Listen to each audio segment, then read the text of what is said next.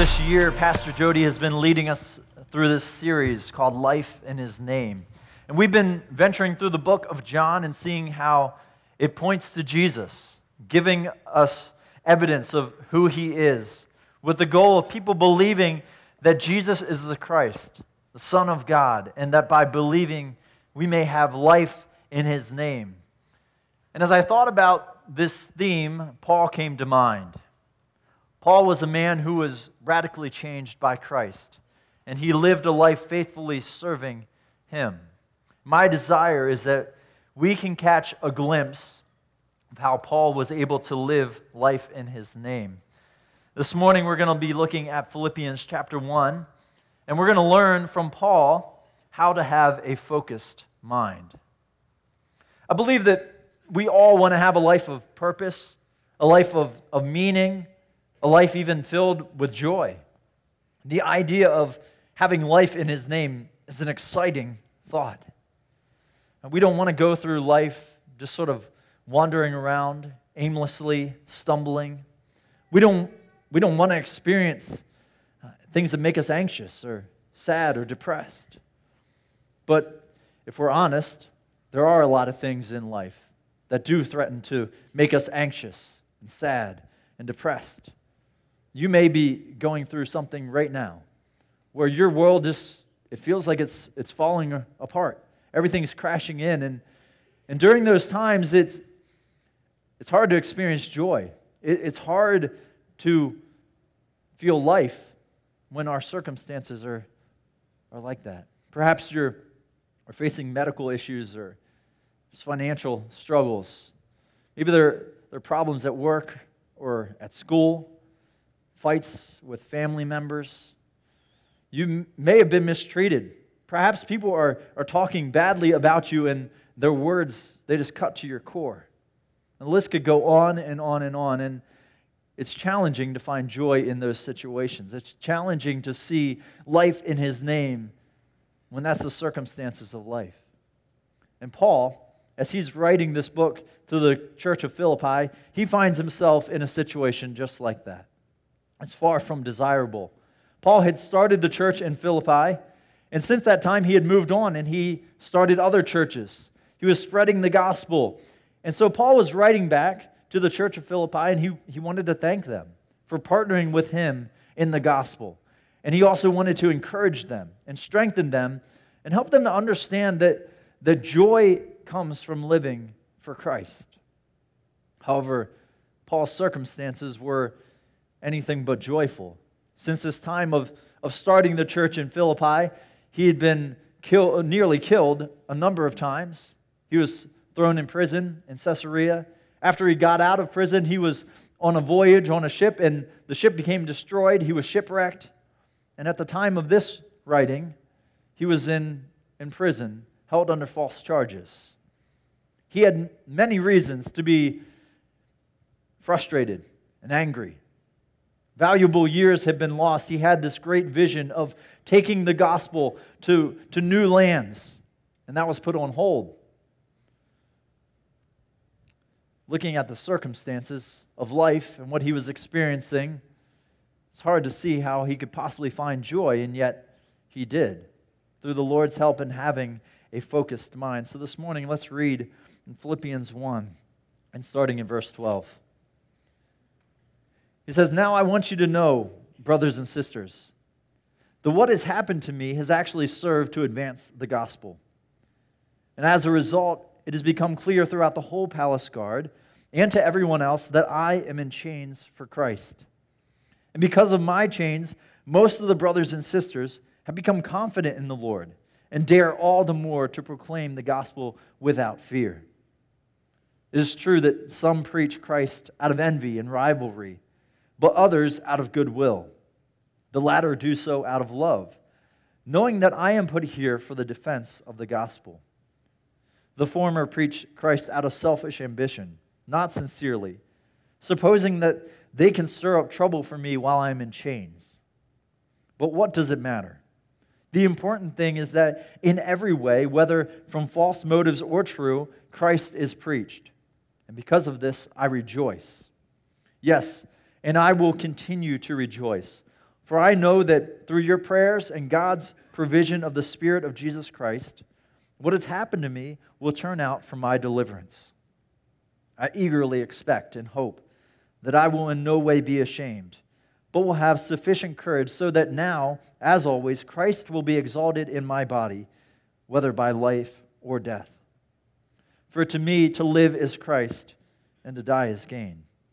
If I am to go on living in the body, that will mean fruitful labor for me. Yet what shall I choose? I do not know. I am torn between the two. I desire to depart and be with Christ, which is better by far. But it is more necessary for you that I remain in the body. Convinced of this, I know that I will remain. And I will continue with all of you for your progress and joy in the faith, so that through my being with you again, your boasting in Christ Jesus will abound on account of me. So this morning, I want to point out four aspects of a focused mind. A focused mind, first, is centered on Christ. If Paul's mind had been centered on himself, his life would have looked very different. He was put in prison, held under false charges, and he couldn't do anything about it. His surroundings were anything but comfortable, and he longed to be set free. If his mind had been centered on himself and, and his circumstances, he would surely turn to complaining. He could ask the questions of God Why, God, am I in prison? How long will this last? I was faithfully serving you. I was, I was preaching the gospel. I was starting new churches. Lord, why am I here? Why not those who, who mock your name? How is this fair? How is this just? Don't you love me? God, have you abandoned me? But Paul, he doesn't allow himself to go there. His mind is focused, it's centered on Christ. And in the verses we just read, Paul mentions Christ or the gospel 12 times. His mind was centered on being with Christ, faithfully serving him and preaching his gospel. Paul goes so far to say that for to me, to live is Christ. He's saying, Christ is my everything. Christ is life. If I'm not living for Christ, there is no point. That's not a real life. What an incredible perspective to have.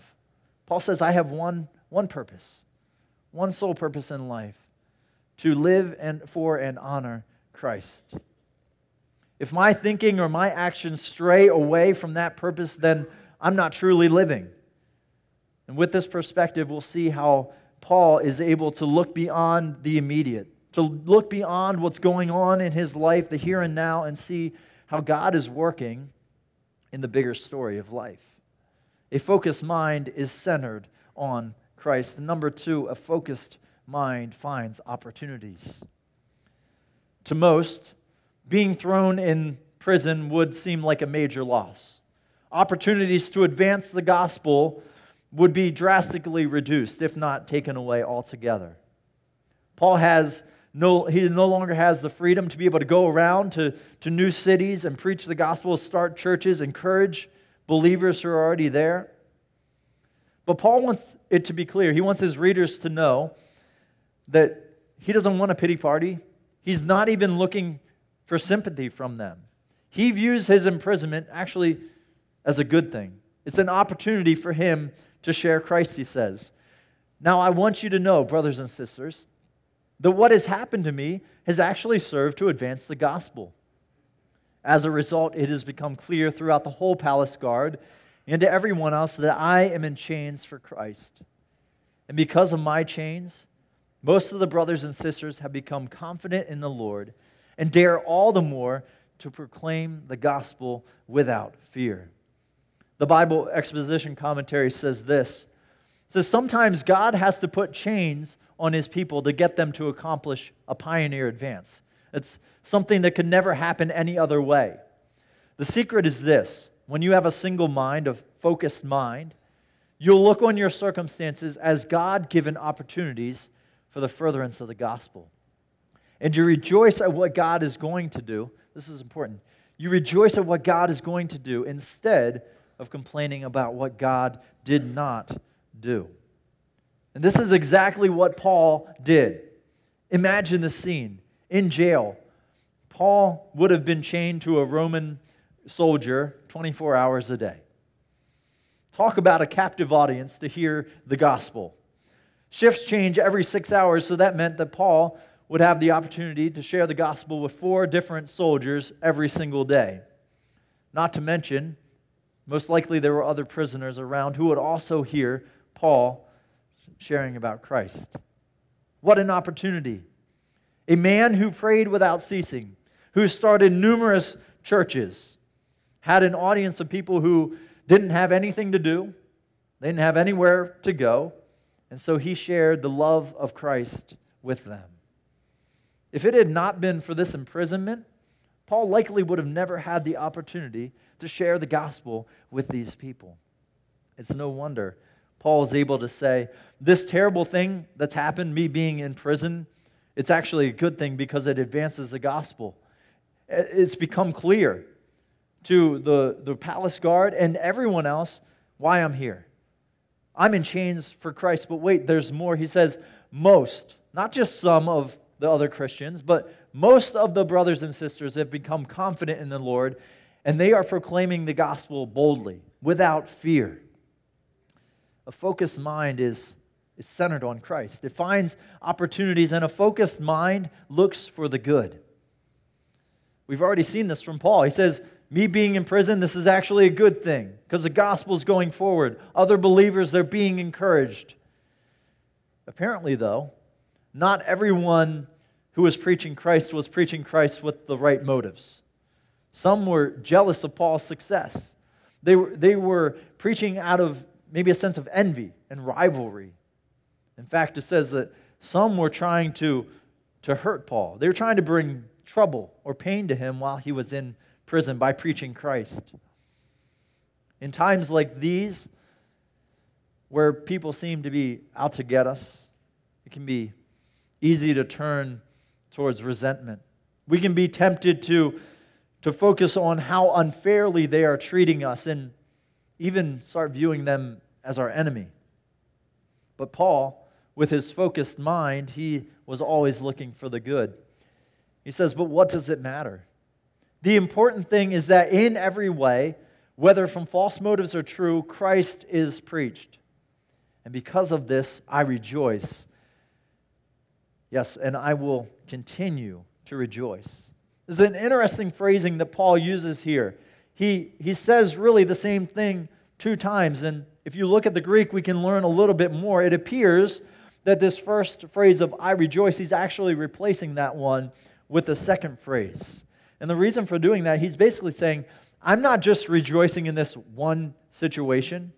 He's saying, I'm committed to continuing to rejoice no matter what the circumstances are. I'm going to continue to rejoice. Paul isn't concerned about any negative effects that may come his way because of the actions of others. His mind is focused on Christ, proclaiming his life giving gospel.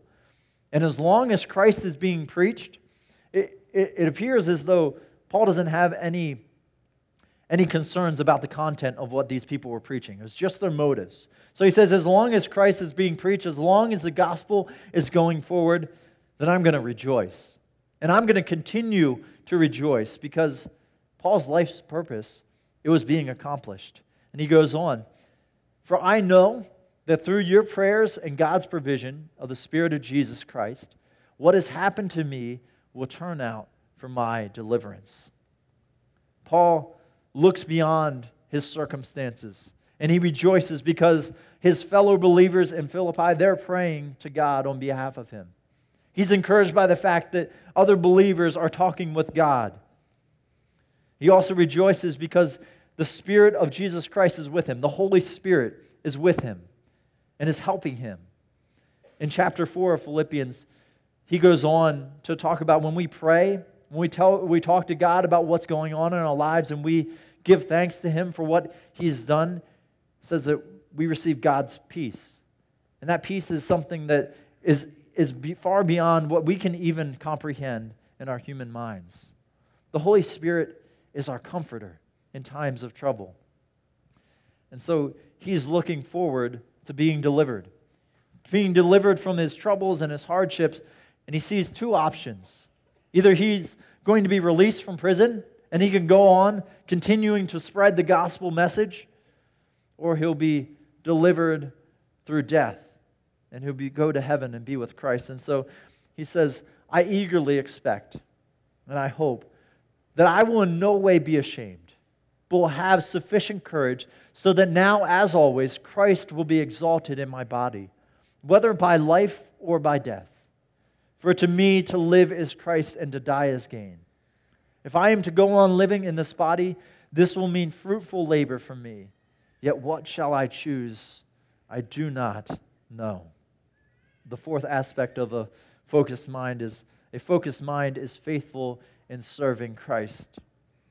Paul desired to never be ashamed, to never do anything that would bring shame or hinder him from glorifying Christ, being bold for Christ.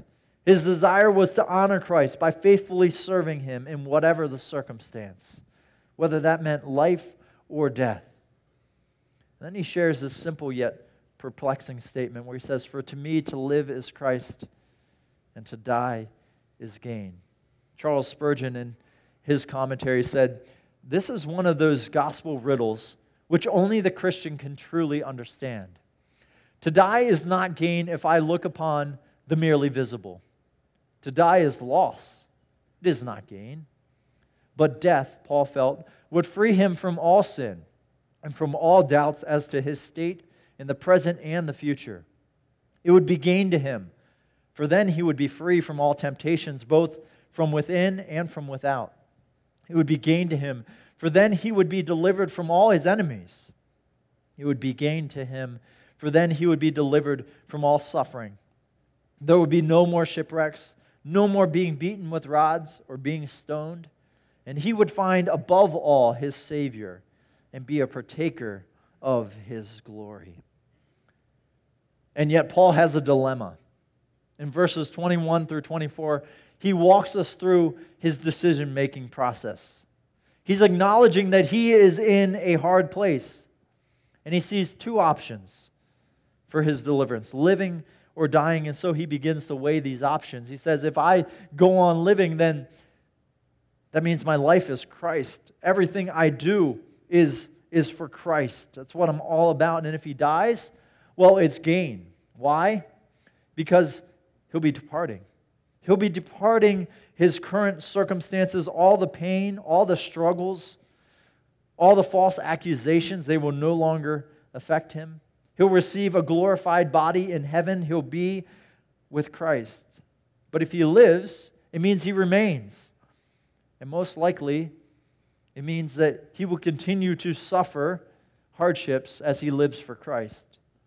And with these first set of factors, it seems that dying would be, it would be the better option. And then he adds in another set of factors. Fruitful work for Christ is great. Paul obviously is encouraged and energized by fruitful work for Christ. That's what he's been doing. However, departing and actually being with Christ, it's incredibly, it looks incredible to go there and be with Christ, to actually be in his presence, to be glorifying him in heaven. It's very appealing. And so he's leaning more and more towards this would be better. And then he adds in the last set of factors. And, and the scales, they take a dramatic change. Yes, going and departing and being with Christ is by far desire, more desirable and it's better for me personally. It's so much better. He's already lived a fruitful work, a life for Christ. He, he's already devoted himself to that. He's already started churches. The gospel has been advanced. It will continue to advance. He can leave this life without regrets, without concerns about how he lived in the name of Jesus. But in Paul's mind, this last set of factors, the needs of others, it, it far outweighs any personal gain he could ever possibly experience. The needs of others were just so much more important. His reasoning, it reminds me of, of Jesus when he was in the Garden of Gethsemane before he was arrested and he was praying. He says, Father, if you are willing, take this cup from me, yet not my will, but yours be done. This is the mindset, this is the outlook that Paul had on life. He says, My life is Christ. And so, Paul, he comes to his conclusion. He says, Convinced of this, I know that I will remain, and I will continue with all of you for your progress and joy in the faith, so that through my being with you again, your boasting in Christ Jesus will abound on account of me. I will continue with you. I put aside my own desires, my own selfish things, that I may see you grow with joy in your faith, that I will see you live completely sold out lives for Christ. What an incredible example for us. What a challenge. It's so easy for us to, to trip up, to lose our focus on this life. We get distra- distracted by thinking that, that this life is, is everything. And instead of focus on, focusing on Christ and faithfully serving Him, we get focused on the here and now and we get distracted. We begin living for, for jobs, we live for sports, we live for recognition or status, maybe we live for good grades, we live for a significant other. We get distracted by focusing on, on getting the next thing, whatever that may be, whether it's clothes or cars or houses. And if we aren't careful, if our minds aren't focused, we begin to put our energy and our time towards the stuff of this world. That becomes our focus, that becomes our life. So I just ask, what are you living for? What are you living for? Paul, he wasn't focused on himself. He wasn't focused on his comforts or even his rights. He understood that life really isn't about us. Our purpose isn't to glorify ourselves. A focused mind helps us gain perspective. As we go through the struggles of life, it helps us see beyond the circumstances that we're in the midst of and realize that God is at work each and every day. Paul's mind was focused on living life in Jesus' name. He was centered on Christ. He found opportunities. He looked for the good, and he was faithful in serving Christ. Be encouraged by the testimony of Paul. Whatever you're going through, there is hope. There is hope. Jesus, He is this Christ, the Son of God, and by believing, we may have life in His name. And as a follower of Christ, you have the very same power living inside you that rose Christ from the dead. He is our strength, He is our helper, He is our comforter. Through the power of the Holy Spirit, we can pray the words of Paul when he says, I eagerly expect and I hope that I will in no way be ashamed, but will have sufficient courage, so that now, as always, Christ will be exalted in my body, whether by life or by death. For to me, to live is Christ, and to die is gain. Would you pray with me? Father, we thank you for sending your Son, Jesus Christ, to this earth to live a blameless life, a life focused on the needs of others, serving the needy, loving the outcast, bringing honor to his Father. Thank you for the forgiveness for the new life that we can have through Jesus Christ and his sacrifice on the cross for our sins. I ask that you would, would make yourself known to each and every person here this morning. That we would know you in a new way, that you would renew in us your presence, your truth. And through your Holy Spirit, Father, we ask that you would help us to live lives that are focused and centered on Christ. No matter what situations we're facing, God, help us to see the opportunities that you give us. Help us to look for the good and, and God, give us the strength to be faithful in serving Christ in all that we do, all that we say, so that we can say, I am unashamed. I have exalted Christ in everything. And it's in Christ's name that we pray.